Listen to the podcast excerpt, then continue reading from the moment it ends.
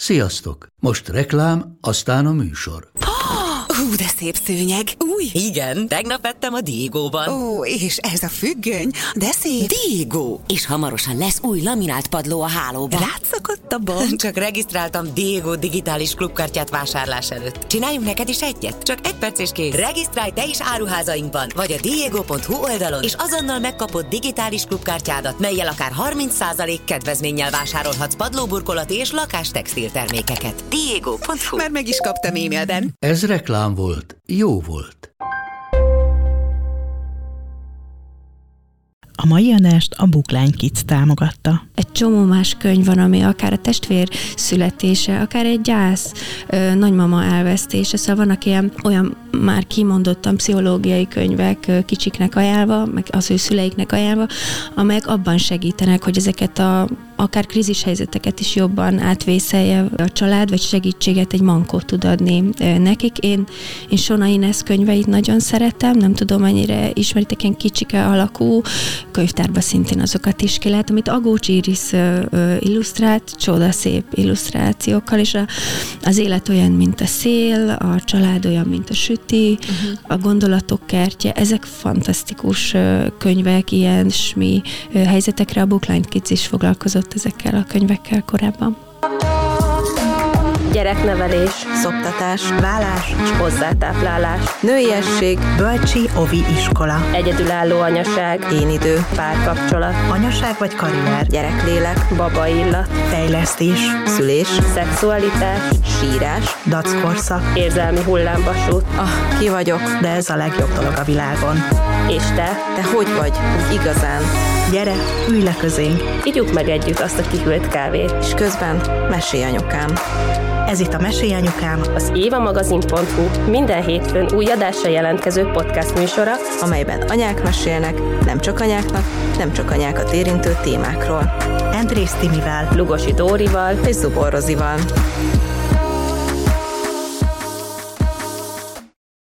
Ebben az adásban kettő kedvenc témánkat is ö, érinteni fogjuk. Az egyik a könyvek, ami, ami szerintem minden évadban beszélünk, vagy a könyvekről, vagy a gyerekkönyvekről, vagy mind a kettőről, úgyhogy ennek mindig különösen örülünk, amikor valamilyen szempontból könyvekről lehet beszélni, a másik pedig a gyereklélek, mert hogy ugye mindannyian anyukák vagyunk, mi is, meg ti is, akik hallgattok minket, úgyhogy ezt szerintem mindig fontos megérteni, hogy mi is zajlik a gyerekeink lelkében, és hát a Bookline Kids-nek novemberben a fő témája a gyereklélek, illetve a gyereklélektan, ezt járják körben könyvajánlókkal, érdemes szétnézni a weboldalukon, mert nagyon-nagyon jó könyveket ajánlanak, és e kapcsán fogunk mi beszélgetni. A novemberi hónap kiemelt könyve, Balcs Kriszta Utazás a lelket körül című könyve, amit mi is megkaptunk, és köszönjük szépen, átnyálasztuk, és nektek is nagyon nagy szeretettel ajánljuk, érdemes megnézni.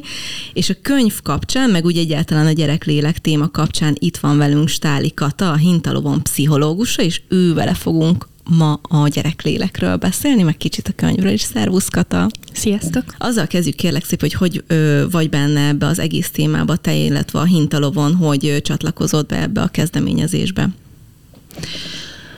A Bookline Kidsnek arról szól ez a programja, hogy zsűrikkel zsűriztet gyerekkönyveket, Szóval erről szól, hogy zsűrizünk könyveket. Vannak kb. 7-en, 8-9-en, elég sokan vagyunk a Bookline Kidsnél, különböző szakértők, különböző oldalakról, akik időről időre kapunk könyveket elolvasásra, azért, hogy kicsit könnyítsük a szülők helyzetét abban, hogy kicsit többet beszéljünk az adott könyvről, akár a hónapkönyvéről, akár külön más könyvekről, hogy segítsük őket a választásba, hiszen, mint te is mondtad, nagyon sok gyerekkönyv van a weboldalon, de ha bemegyünk egy könyvesboltba, akkor aztán ott el tudunk tölteni rengeteg időt, még felnőttként is gyerekkönyvek között bukdácsolva, és hogy ez, ezt egy kicsit segítse a Bookline Kids azzal, hogy ad egy, egy-két több szempontot, vagy több támpontot a szülőknek a választáshoz. Képzeld el róla, már tudják a hallgatók, hogy én nem járok gyerekekkel könyvesboltba, mert hogy nálunk az van, hogy én mindenre nemet tudok mondani a gyerekeknek, ebben most már elég jó vagyok, de a könyvekre nem. Uh-huh. És hogy ezért már így könyvespoltba szándékosan nem megyek belőle, de még így is elég előfordul, hogyha itt tud, ilyen nagy bevásárlásra megyünk, és akkor az van, hogy jó, mindenki választhat egy dolgot, és akkor tudják, tudják már, hogy a könyvre nem tudok igen mondani, úgyhogy men, mennek a könyves bódé felé, vagy a könyves sorba, tudjátok, és akkor mondják, hogy ilyet szeretnék, olyat ah, szeretnék. De hát ez nagyon jó. Pedig igen, csak költségesen, mint a csokoládé. Na jó, de hogy, mert nálunk pedig az a szabály, hogy könyvet bármikor lehet kérni, csak a száma a limitált. Meg persze nyilván a pénztárca is, de hogy, hogy hogy a, kérjenek azt, de hogy mind a kettő ugyanazt jelenti nyilván, hogy a gyerekeinket azt szeretnénk, hogy ők is sokat olvassanak. Nekem most az a legfrissebb ö, taktikám, hogy a könyvtárba járunk, uh-huh. és amelyik könyv megtetszik, azt megvásároljuk. Szóval a könyvtár az egy ilyen előszűrő nálunk. Igen, nálunk is a könyvtár az ilyen nagy kedvenc, csak tudjátok, én meg így annyira féltem a könyveket, és hogy Mi az? Miért nevetek? Igen. Volt egy könyvünk, amit biztos voltam benne, hogy nem hoztunk ki. Egyszerűen én nem is láttam, nem emlékeztem rá. De hát fent volt a könyvtári listán. Szóval elmentem a könyvesboltba, megvásároltam, és akkor az új példányt vittem vissza, és akkor mondták, hogy hát nagyon örülnek neki, milyen rendesek vagyunk, új könyvük lesz, mindig örülnek az ilyen friss, ropogós példányoknak, és aztán néhány hónap múlva nagy takarítás, elhúztam az ágyat és az ágy mögött, a francia ágy mögött a szülői hálóban. Szerintem kb. ahogy hazajött, már be is csúszott, és akkor így nem találtuk meg. Ja, nálunk vigyázni kell. Nekem még az jut eszembe, hogy a könyvtár kapcsán kevésbé beszélünk a hangos könyvekről, pedig azok is aztán egy jó nagy kategóriája a pénzköltésnek, amikor hangos könyvet veszünk a gyerekeknek, és hogy lehet hangos könyveket is kölcsönözni, és én, mi például a legtöbbet hangos könyvet kölcsönzünk könyvtárba, és hát unásig aztán hallgatjuk őket, de hogy a visszavitellel vannak problémák, szerintem sokunknál nálunk eléggé. Na hangos könyvet még nem. Hm. Mi se kölcsönöztünk még hangos könyvet Pedig soha. utazáskor, szóval a kocsiba ülő gyereket egy kicsit jobban lekötni, arra nálunk a hangos könyv, az nagyon-nagyon jól bevált. Hát a mi hangos könyvünk a Timinek a mesés podcastja, úgyhogy bár tudom, hogy a te gyerekeid nagyobbak, úgyhogy lehet, hogy már nem annyira az a kategória, de nálunk, hogyha útközben nem nem is tudom, most szinget hallgatunk éppen, de akkor tyuka nyomeséit kell hallgatnunk, úgyhogy... Igen, köszi a reklámot. Na, de visszatérve a gyereklélekre, amikor így készültem arra az adásra, akkor az jutott eszembe, ahogy így anyukává váltam, meg ahogy elindultam ezen az úton, hogy nekem furcsa volt először találkoznom ezzel, hogy olyan könyvek könyveket adni a gyereknek, vagy olyan könyveket olvasni, ami így az ő kis lelki világukba ássa bele őket magukat is. Emlékszem, amikor kicsik voltak, voltak ezek a szomorú vagyok, dühös vagyok, ilyen könyvek. Nagyon kíváncsi vagyok azzal kapcsolatban a véleményedre. Ezek nekünk így annyira nem fogta meg őket. Az első ilyen könyv, aminek konkrétan emlékszem, hogy ilyen kézzelfogható hatása volt, nekünk például a hisztimesék voltak. Uh-huh nem tudom, hogy az megvan-e, az, az nálunk nagyon, nagyon segített így a, a gyereknek akkor, hogy akkor ő is átlássa ezt a folyamatot, és utána nagyon sokáig így át átgondolta, hogy akkor most mi is történik vele, meg hogy is van, majd lassan megint elő kell venni azt a könyvet, mert a legkisebb is abba a korba lép. De szóval, hogy nekünk így az volt az első. Nyilván te más aspektusból nézed ezt az egészet is szakemberként, uh-huh. de nagyon érdekelne, hogy, hogy te így hogy vagy ezekkel. Uh-huh. Hát nyilván van egy olyan szemem is, ami a pszichológus szeme, de a közben ugyanúgy vagyok anya, miközben pszichológus vagyok, szóval azért ezek a szemek olyan nagyon nem térnek el egymástól. Ö, persze nagyon függ attól, hogy hány éves a gyerek, milyen a gyerek, milyen az anyuka. Szerintem indul, vagy az apuka, ne hagyjuk az apukákat az esti olvasás, meg az helyzetek kezeléséből, hiszen nagyon szerencsére nagyon sok apa pont ugyanúgy tud már bevonódni, mint ahogy az anyukák.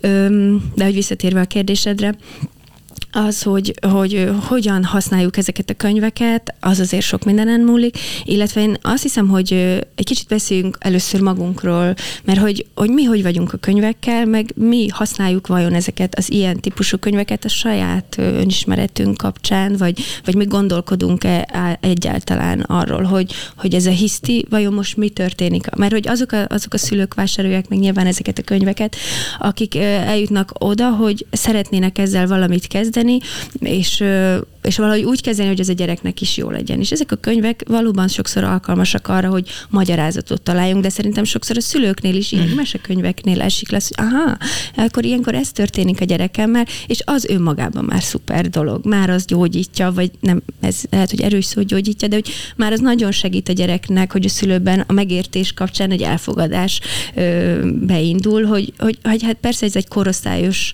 ö, dolog, az, hogy most most éppen a dac korszak, vagy a hiszti korszaka van, az, hogy aztán azt kezelni, azt tudjuk, hogy nem biztos, hogy maga a könyvelolvasás az, az alkalmasát tesz majd arra minket, hogy aztán jól tudjuk kezelni, de a megértést, meg a gyerekkel is, amikor nem éppen hisztizik, akkor lehet-e ezekről úgy beszélgetni velük, néha elővenni a könyvet, néha csak visszautalni arra, hogy á, olvastuk ezt, emlékszel?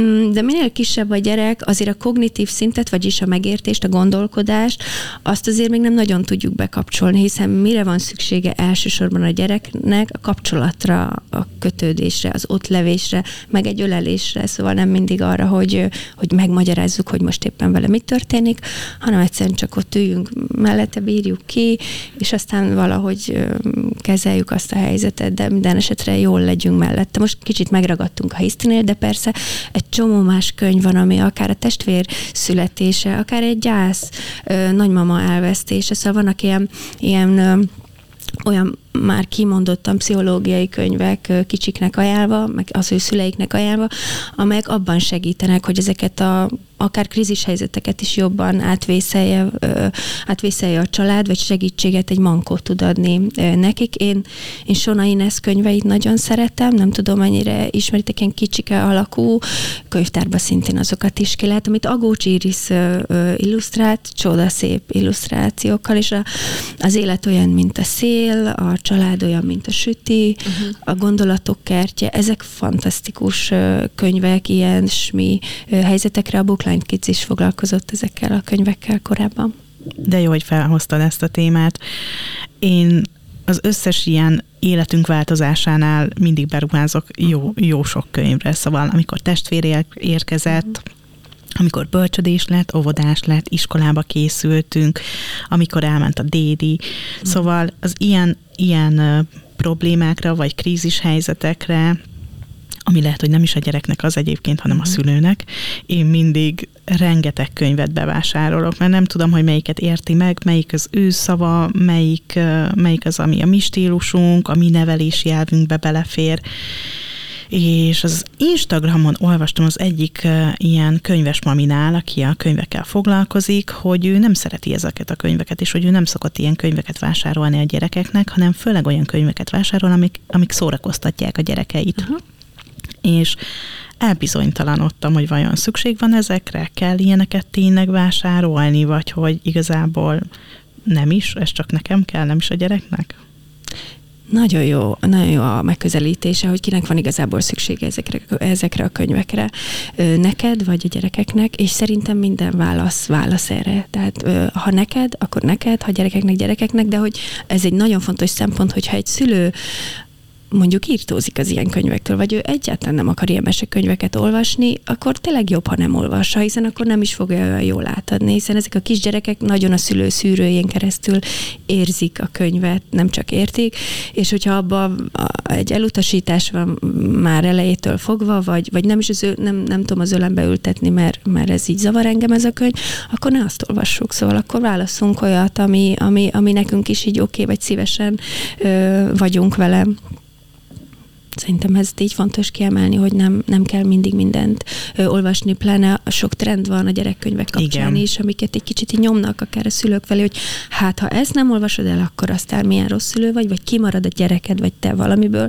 Ezeket nagyon jó, ha elengedjük magunk mellett, és egyszer saját belső hangunkra, meg a gyerekünkre figyelünk, hogy ő vajon ö, most kell-e valami plusz támogatás vagy segítség, hiszen mi ismerjük a legjobban a gyerekünket. Ha amúgy a könyvek az életünk részei, akkor nagyon valószínű, hogy az övé is azok lesznek, és hogy ezeket a könyveket nyitottan fogja fogadni ő is.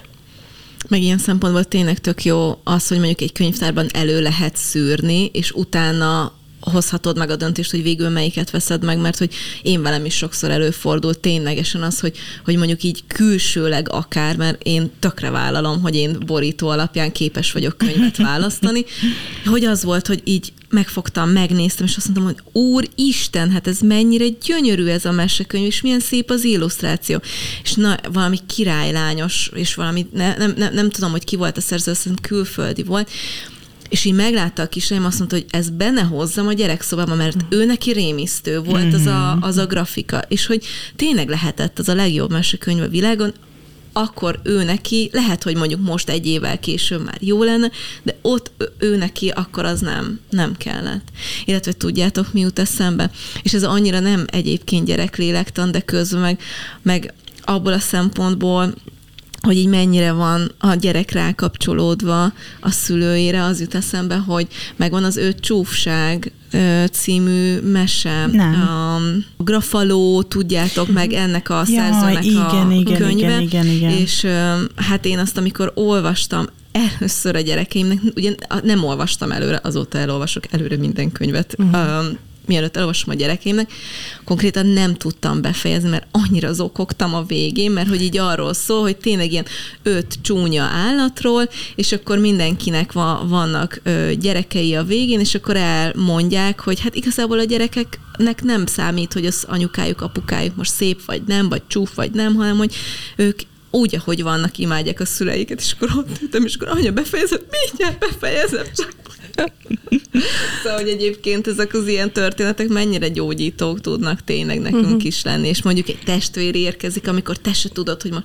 hogy fogok tudni kettő gyereket szeretni, hogy fogok tudni mind a kettőre odafigyelni, amikor bölcs, hogy fogom én feldolgozni azt, hogy ő bölcsbe kerül, hogy fogok én tudni elszakadni tőle, mert hogy egyébként tök sokszor az van, hogy a gyerekek annyival könnyebben meg tudnak dolgokat ugrani, vagy nem, és aztán nagyon sokszor kiderül, hogy valójában azért nem, mert hogy anya még nem áll kész, vagy apa nem hmm. áll kész. Nagyon jól le tudják tapogatni ezeket, jók a receptorok. Igen, azt hiszem ez különösen az óvodai beszoktatásnál egy ilyen nagyon kardinális kérdés, hogy vajon ki miatt, vagy ki sír jobban, anya, vagy a gyerek, amikor elválasztás. Na de amit most mondtál arról, azért az jutott eszembe, hogy, hogy amikor olvasod a gyerekeknek a történetet, és sírsz köz közben azzal mit, mit, mit adsz még az olvasás élményén túl a gyerekeknek, arra engedélyt, hogy kifejezhetjük az érzelmeinket. Szóval, hogy azt látják, hogy ha, ha, ha te kifejezheted, sírhatsz, lehet szomorú, lehetsz dühös, mindenféle lehetsz, és erre a könyvek szuperul alkalmasak,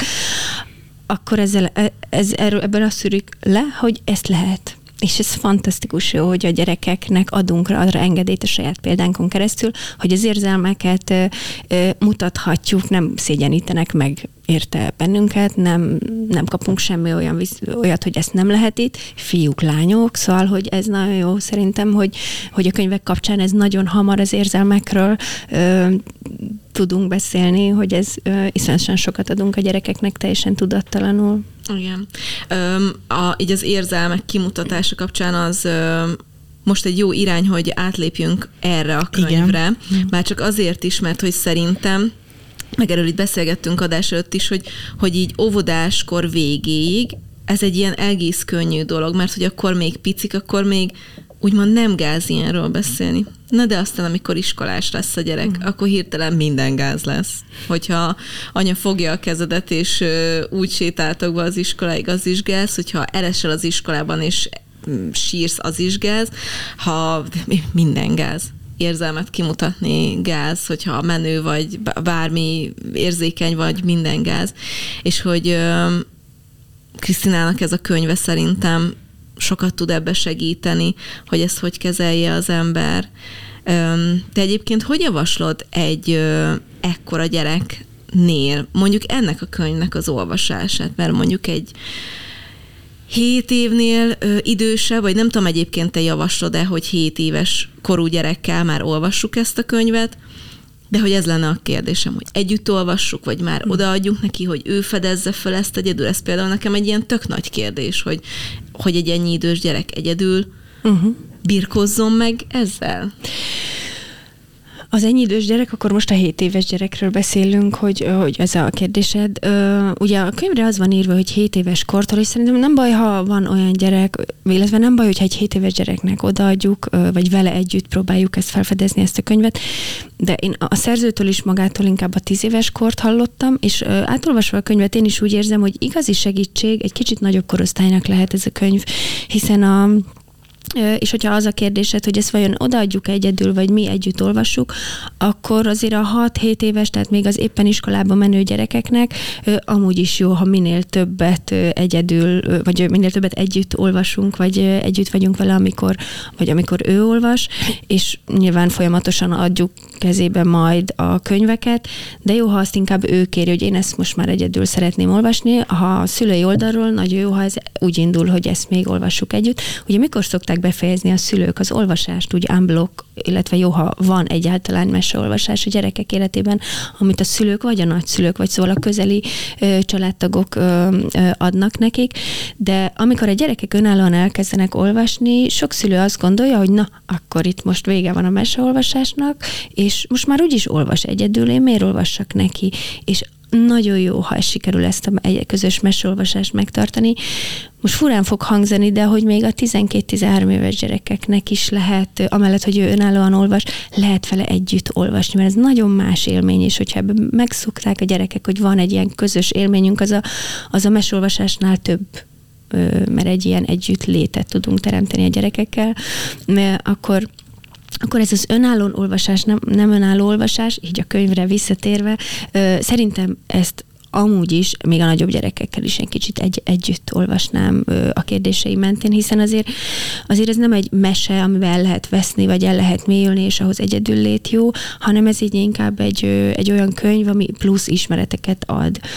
És én azért tenném egy kicsit későbbi korba az ideális korosztályt a tíz, éve, tíz év, tíz év felülieknek, hiszen az érdeklődése a gyerekeknek ez iránt, a téma iránt körülbelül akkor kezdődik. Tehát egy 7-8 éves gyerek vagy egy kicsit kisebb óvodáskorú gyereknek nem biztos, hogy a magyarázatokra van szüksége, hogy most éppen vele mi történik, hogy ő miért dühös, vagy az érzelmeikkel kapcsolatban az, az, az hogy éli meg, hanem inkább arra van szüksége, hogy az valahogy el legyen fogadva, hogy, hogy kapcsolatban maradjunk, szóval azoknak a, az ilyen megfogható kezelésére van szüksége, nem feltétlen egy könyvre. És amikor már jobban érdeklődnek a gyerekek, meg válaszokat keresnek arra, hogy, hogy nem is először a saját működése kapcsán, hanem másban. Ugye a gyerekeknek a szociális társas interakciói, az az általános iskola alsó korosztályban már nagyon élénk, óriási kíváncsiságuk van egymás iránt is már sokkal jobban, és kevésbé a magányos játékból, tehát abból inkább már kimozdulnak. És azt gondolom, hogy először a, a társaikon keresztül, vagy a környezetének a megfigyelése az, ami kapcsán felmerül benne egy-két kérdés, hogy, hogy most mi történik, vagy te most miért lettél dühös, vagy, vagy te most figyelsz te rám egyáltalán, hogy mondjuk így a könyvben egy téma, vagy a tanulás úgy unblock, az hogy hogy történik, ami szintén a könyv témája, vagy iskolai bántalmazás. Na, arra például ez a könyv különösen alkalmas, akár iskolába bevíve osztályfőnökként foglalkozni az iskolai bántalmazás témakörével, mert nagyon jó magyarázatokat ad arra, hogy mi történik ilyenkor? Az áldozat, az vajon mit él át? A, a bántalmazóban mi van? Ö, vajon ő ezt miért csinálja? Neki mire lehet szüksége? És amiről sokszor elfeledkezünk egy iskolai bántalmazás kapcsán, az a szemlélők, és ebben a könyvben van szó arról, hogy az iskolai bántalmazás az, az nem egy-két ember közötti interakció vagy bántás, hanem ott mindig van egy közönség, aki a kulcsa is egyben a bántalmazásnak. Szóval ez egy használható jó könyv az ilyen ö, társas helyzetekre, és az, hogy amikor ebből már önismeret lesz, és már magunkkal kapcsolatban teszünk fel gyerekként kérdéseket, az azért egy kicsit későbbi időszak. Akkor mm. talán már egyedül is elmerenghet ezen. Nagyon jó, hogy behoztad ezt, hogy még olvassunk így a kiskamaszoknak. Az éva.hu-n született egy ilyen témában cikk, és rengeteg komment érkezett, azzal kapcsolatban, hogy 13 éves gyereknek, hogy mit olvassak esti mesét, és hogy, hogy mi, mi lesz ebből a gyerekből, hogy a, még mindig az anyuka szoknyáját fogja, és hogy, hogy burokban nevelés, és hogy annyira így nagyon szeretnénk hamar felnöveszteni a gyerekeinket, vagy annyira azt látom, hogy nagyon-nagyon hamar hozunk be olyan témákat az életükbe, ami, ami mi azt gondoljuk, hogy már nekik való, de hogy valójában igazából lehet, hogy csak azt gondoljuk, hogy nekik való, mert úgy emlékezünk rá, hogy mi már abban az időben foglalkoztunk ilyen kérdésekkel, holott még valószínű, hogy nem. Az volt az áró mondatot, hogy sokkal később kezdi el a gyerekeket érdekelni az önismeret, illetve így a lélek bugyrai. Mikor jön el az, ez az idő, amikor ezzel foglalkoznak, amikor így nagyon befelé tekingetnek már?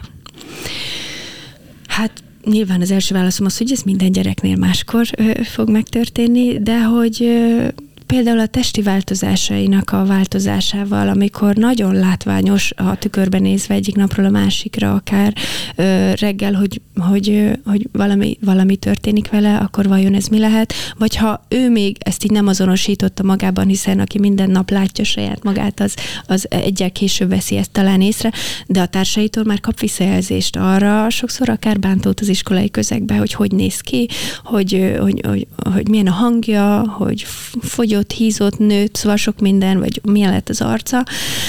Szóval az egy igazi próbatétel ez a gyerekeknek ilyenkor.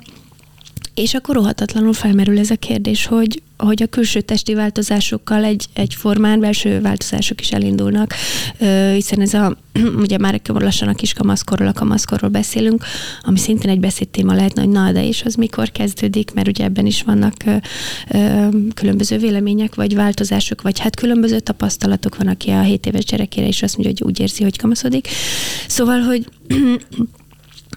hogy igen, az, az hogy, hogy hogy mikor kezdi el a gyerekeket érdekelni az, hogy vele amúgy mi van, az nagyon sok mindentől függ egyrészt ezektől, amiket az előbb elmondtam, másrészt attól is, hogy milyen mintát lát maga körül mondjuk a szüleivel való be. Ez, ez egy beszédtéma-e, hogy, hogy, hogy ő hogy van, hogy a szülők mesélik-e az, hogy velük mi történt aznap, és abba becsempészik-e az, hogy az amúgy az érzelmeinket, tehát nem csak azt mesélem el, hogy itt ebédeltem, ez volt a munkám, és az úgy ez történt, nem csak ilyen történés szintjén, hanem ahhoz társul-e egy ilyen egy ilyen belső átélés, hogy és akkor én nagyon szomorú lettem akkor, amikor ezt láttam, hogy az egyik bácsi milyen csúnyán beszélt a volánbuszon a másikkal, szóval, hogy, hogy néha jó tudatosítani magunkban ezt, hogy, hogy ne féltsük a gyerekeinktől a saját érzelmeinket, sőt, adjuk meg magunkat, vagy bátorítsuk saját magunkat, vagy tehát, hogy azzal segítünk nekik,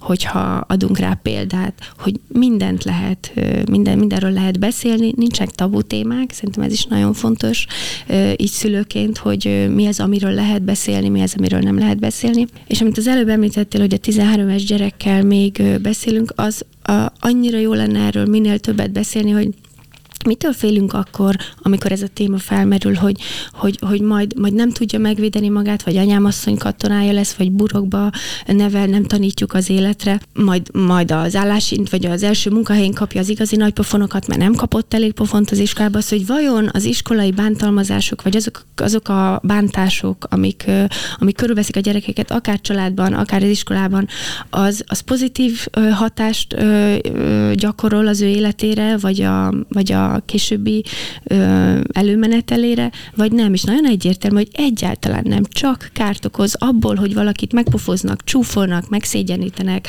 ö, bántanak, abból nem azt tanulja meg, hogy ő, ő szerethető, értékes, ő fontos, hanem ennek pont az ellenkezőjét. Már pedig ahhoz, hogy valaki felnőttként a munkahelyén, amikor találkozik egy munkahelyi ver- verbális pofonnal, akkor nem a korábbi bántások fogják őt megvédeni, hanem az az erős önértékelése, amit gyerekkorában kapott önvédelemből, hogy te, te így vagy jó, ahogy vagy, téged lehet szeretni, ez fogja megvédeni. Szóval ez nagyon fontos tudni szülőként, hogy nem lehet túl, mint hogy egy legkisebb babát, hogyha állandóan fölveszük, azzal nem elkényeztetjük, hanem a kötődésünket, meg a, azról biztosítjuk, hogy a világ legfontosabb személye számunkra.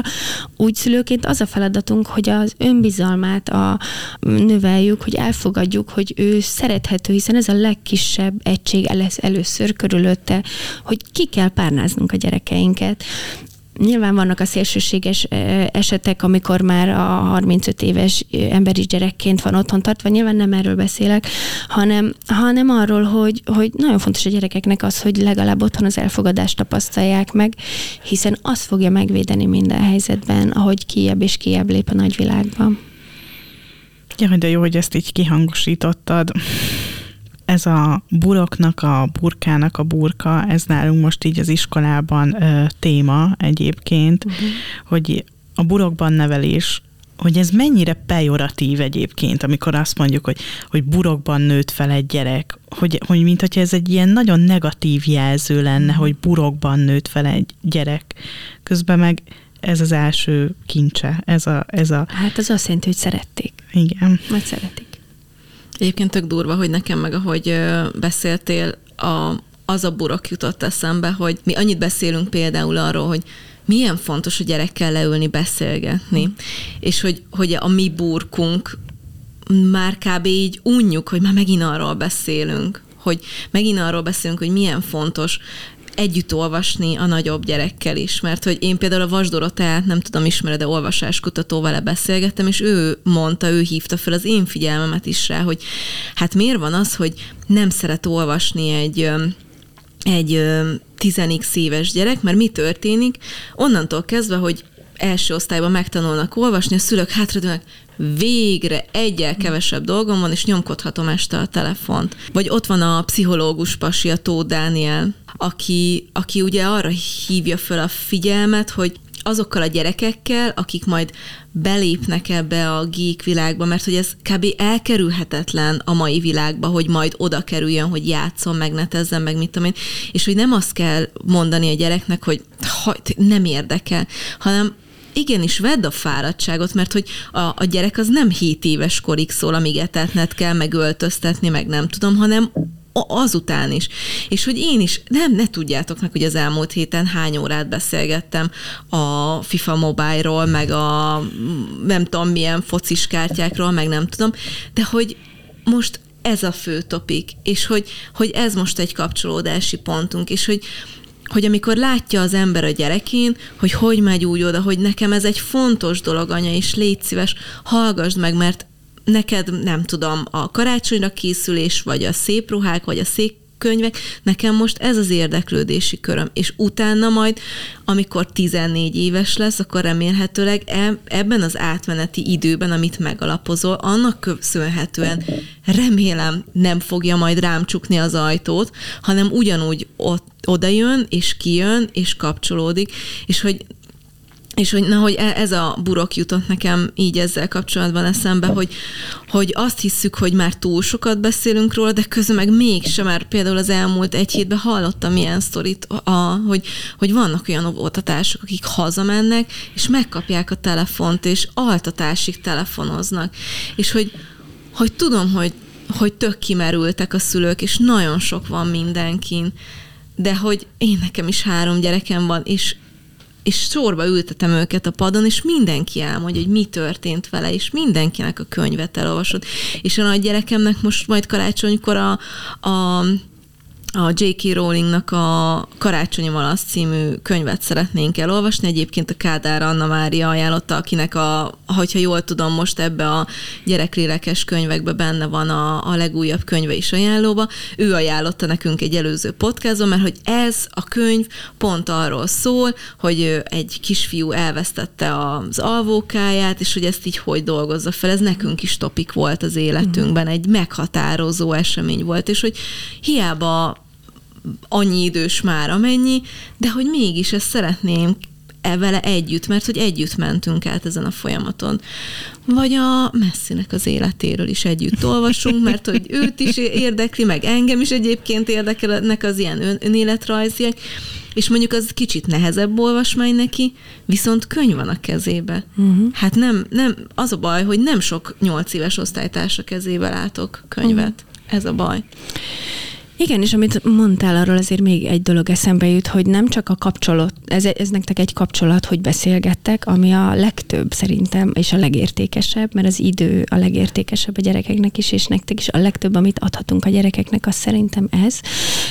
És nem csak a kapcsolatot adjuk, hanem nyitva hagyunk egy olyan ajtót, ami 14 évesen bízunk benne, hogy még ez mindig tart, de hogy abban is bízunk, hogy majd 14 évesen ő tudja, hogy az ajtó nyitva van, és ha valami baja van, azon be lehet kopogtatni, vagy be lehet jönni. Szóval ez, ez nagyon megtérül akkor, amikor, amikor az elején anya beszél, vagy a család beszél sokat, és esetleg a gyerekek a temperamentumtól függetlenül tudom, hogy van állandóan beszélő gyerek is, nekem sajnos nem, nem olyanok vannak, akiket, akik állandóan beszélnek, de hogy, hogy, hogy aztán ez kamaszkorban nagyon meg tud térülni, amikor probléma van, és azt tudja, hogy el lehet mondani, hát mi beszélünk, és amikor probléma van az online térben, mert azért azt ott aztán lesz, meg van, különösen kamaszkorban, tehát a középiskolai időszaka már bőven, akkor ha van egy olyan ö, kommunikációs csatornám, ami az online térről szól, hogy te mit csinálsz amúgy, te, te tisztában vagy ezek szerint anyaként, hogy, a, hogy az online térben mit csinál a gyereked,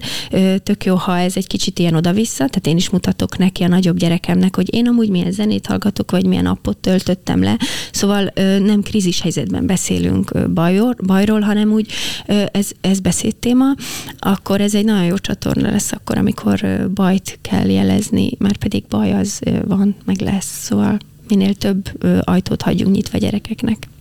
Éppen egy ilyen gyerekneveléssel kapcsolatos könyvet olvasok, és abban volt egy ilyen nagyon érdekes mondat, ami azt mondta, hogy a gyerekkor az háromszor hét évből tevődik össze, és uh-huh. hogy így a mindennapokban mennyire nem így tekintünk a gyerekekre, hogy van egy nullától 7 éves korig tartó szakasz, ezt mondjuk tudjuk, mert amikor iskolába lép, akkor az mindenkinek egy nagyon nagy váltás. Aztán van egy 7-től 14-ig, ami szintén nagy váltás, mert középiskolás lesz a gyerek, de hogy utána meg nem követjük a következő 7 évet is, vagy nem tekintünk a következő 7 évre is gyerekkorként, hogy akkor mondjuk 21 éves korban fejeződik be így a a gyerekkor, és akkor fiatal felnőtt korba lép, hanem azért 17-18 éves vagy, jól van, már felnőtt vagy, és akkor mehetsz az életbe, és nem tudom. Mondjuk azt hiszem, ezt inkább már kitolva szoktuk mondani, de 17-18 van a 21-20, tehát a 24 évet is szoktuk Igen. mondani, hogy az még a nagyon kiterjesztett kamaszkor, tehát amikor már önálló felelős döntéseket tud hozni, azért az a felnőtt kornak a, a határa, már ha van éles határ, nyilván nincs ez a 7 éves felosztás, ez a Waldorf pedagógia, az, Igen. Aki, a, a, akik, a, ez, akik ezt használják, a 7 éves felosztást, és nem tehát, hogy az intézményrendszerük épült ezért így, tehát ő 7 éves korba tartják ideálisnak az, az iskola elkezdését. Az én gyerekeim Waldorf iskolába járnak minden hárman. Az, annyi, az mi is Waldorfosok vagyunk. Akkor tudunk. Sok közös nevezőben. Szóval, szóval igen, hogy, hogy a, a, mikor vannak a gyerekeknek váltások az életében. Erre nagyon sok nevelési könyvet olvashatunk, akár a pszichológia oldaláról, a különböző pszichoszociális elméletek, hogy a gyerekeknek hol, milyen fejlődési szakaszokon mennek. Egy kicsit az például a Eriksoni pszichoszexuális fejlődés, az a az az 5-12 éves gyerek, majd a 13-19 éves gyerekkorban határozza meg. Szóval ezek nagyon csúszkálnak ezek az uh-huh. életkorok, és mindegyiknek van, megvan a maga igazsága, hogy mit tekint ö, ö, egy ilyen váltásnak, vagy ö, mikor lép át a gyerek egyik korszakából ö, a másikba azért is olvasok most ilyen témájú könyveket, mert hogy az első hét évben olyan sok segítséget kapnak a szülők, akár a védőnői szolgálattól, mhm. akár a gyerekorvostól, akár az interneten, mindenféle fórumokon, akár amikor beszélgetünk a barátainktól, hogy milyen folyamatokon mennek keresztül a gyerekeink, akár lelki szinten is. Ugye beszélhetünk, amikor rájön, hogy ő nem az anyukájának a része, hanem már egy ön, önálló. Amikor szeparációs szorongása van, amikor beköszönt a dackorszak, amikor nem tudom, 7 éves korig annyi ilyen kis lépcsőfokot követünk, és tudjuk, hogy éppen most mi zajlik, de hogy utána, utána valahogy nincsen a védőnői szolgálat sem az életünkben. Én például most a 7 éves gyerekemet akartam vinni ilyen éves hogy hívják ezt? Státuszvizsgálatra, és akkor mondta, hogy hát már ne hozzad iskola. anyuka, már majd az iskola védőnő foglalkozik ezzel, és mondom, mi van, te jó Isten, itt tartunk. Csak az egyiket kellett vinni, még egy kicsit meg is könnyeztem, hogy akkor itt most elengedték a kezemet, és hogy utána így, így nincsen, nincsen egy olyan fórum, nincsen egy olyan segítség, uh-huh. a, aki, aki segít abban a szülőknek, hogy a szülő tudja, hogy éppen most 7, 8, 9, 10 tovább milyen változások következnek be a gyerekek lelkében. Hmm.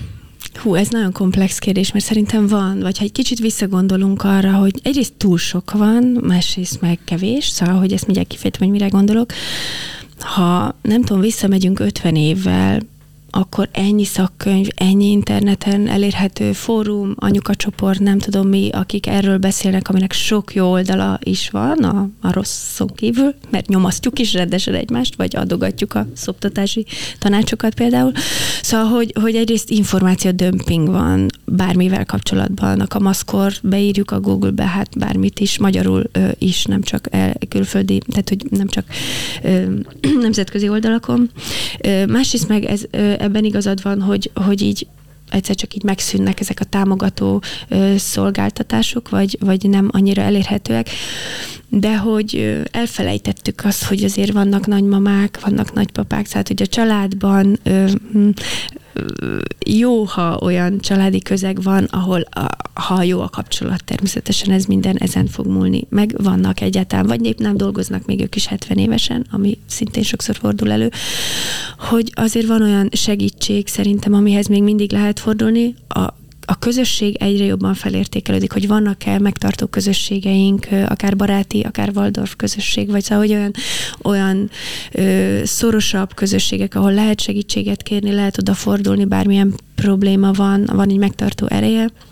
Ezek szerintem egyre jobban értékelődnek fel, hogyha olyan családi közegbe tudjuk, tudunk mi is nőni, vagy a gyerekeinkkel lenni, eh, ahol ilyen kisgyerekes családokkal együtt növünk fel, hogy, hogy milyen segítségre számíthatunk így mondjuk a 7 éves kortól fölfelé.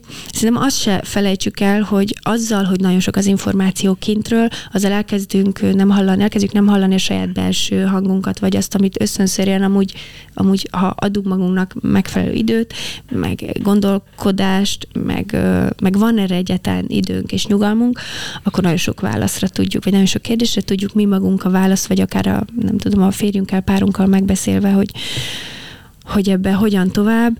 Ö, és hogy azért nagyon sok családban a gyerekekkel való beszélgetés is hiányzik, mert pedig az is nagyon sok információ, hogy neked mire van szükséged. Tehát nagyon sokszor a gyerek adja meg a választ arra, amit én elgondolom, hogy felnőttként biztos erre, meg erre, meg erre, de megkérdezem őt, lehet, hogy még csak négy éves, de el fogja mondani, hogy, hogy hogy amúgy én ezt inkább így szeretném, és akkor szóval, hogy van, hogy túlpörgetjük ezeket, hogy mire mhm. van, mit csinálhatnék jobban, és néha meg elfelejtünk egy kicsit hátradőlni, hogy mm, nézzük meg, most mi, most akkor hát, ha tudunk saját magunkon is segíteni.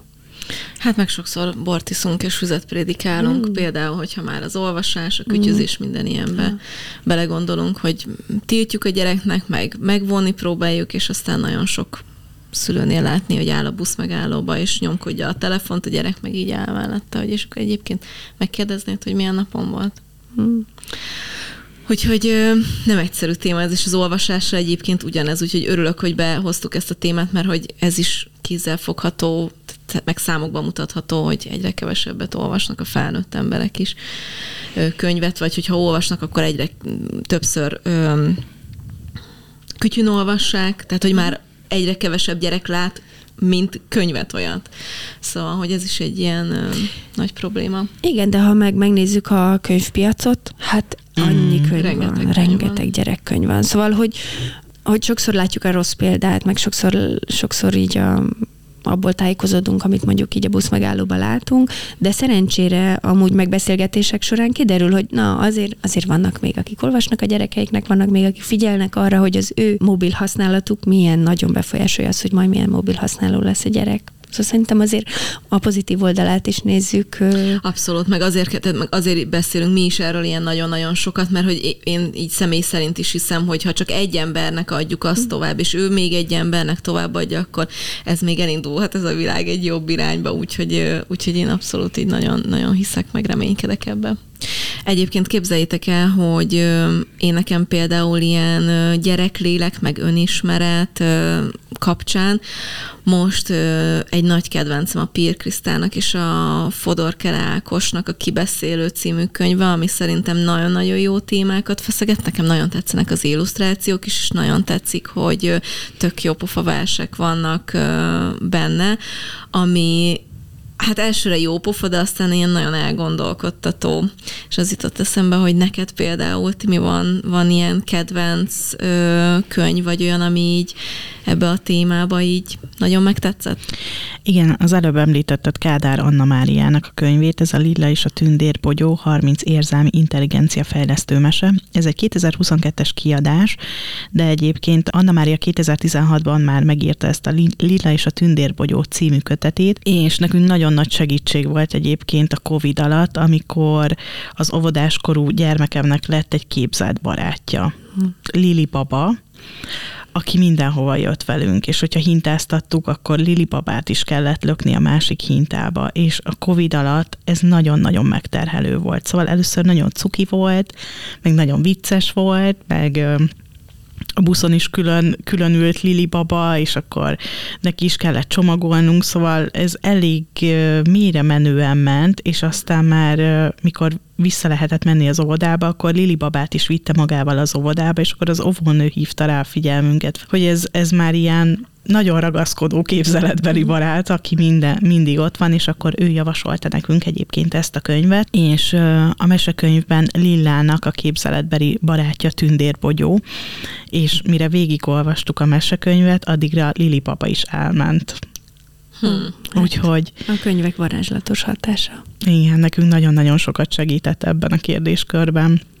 Egyébként mert szinte el is felejtettem ezt a történetünket, csak ahogy a Bookline Kidsnek néztem végig, hogy milyen könyvek vannak benne ebbe most a pszichológiai gyermekkönyvbe, akkor megláttam a borítóját, hát mondom, tündérbogyó.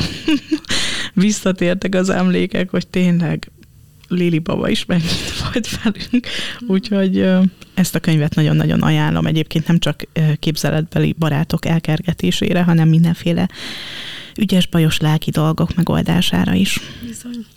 És tényleg a könyveknek a csodás hatása az olyan jó végszó, és hagy, hagy meséljem el, hogy nálunk Nálunk ugye az van, hogy a legkisebb gyerekem még szopizik, de most már olvasással próbálom ezt a dolgot így, tudjátok, átvezetni.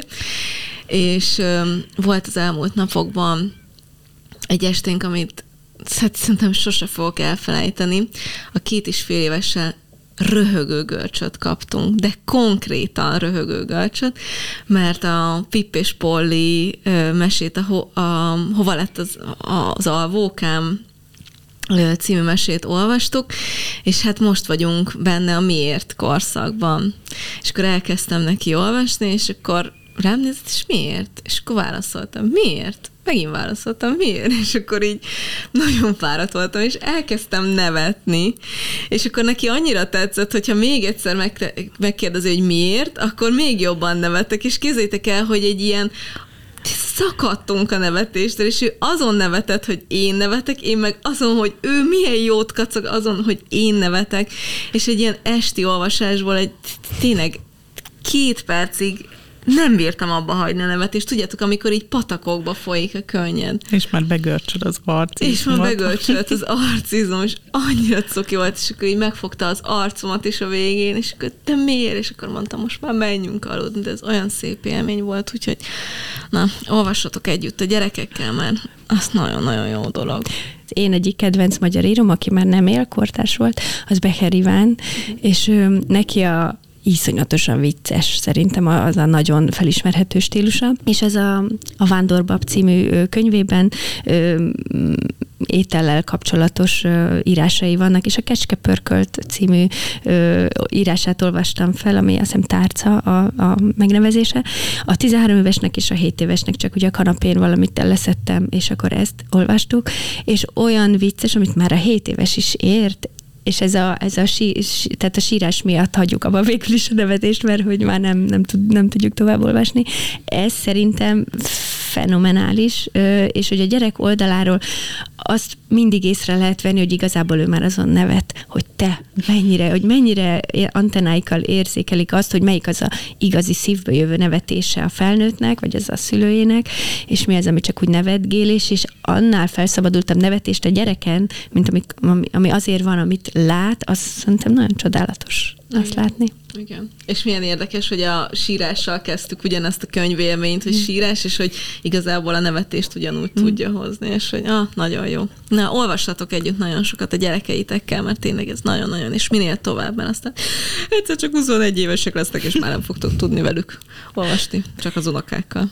És hogyha nektek is van ilyen könyvélményetek, vagy könyvajánlótok, akkor gyertek az átcsoportba, és akkor mindenképpen osszátok meg velünk. Igen. Nagyon szépen köszönjük, Kata, hogy jöttél. Én is köszönöm köszönjük. a meghívást.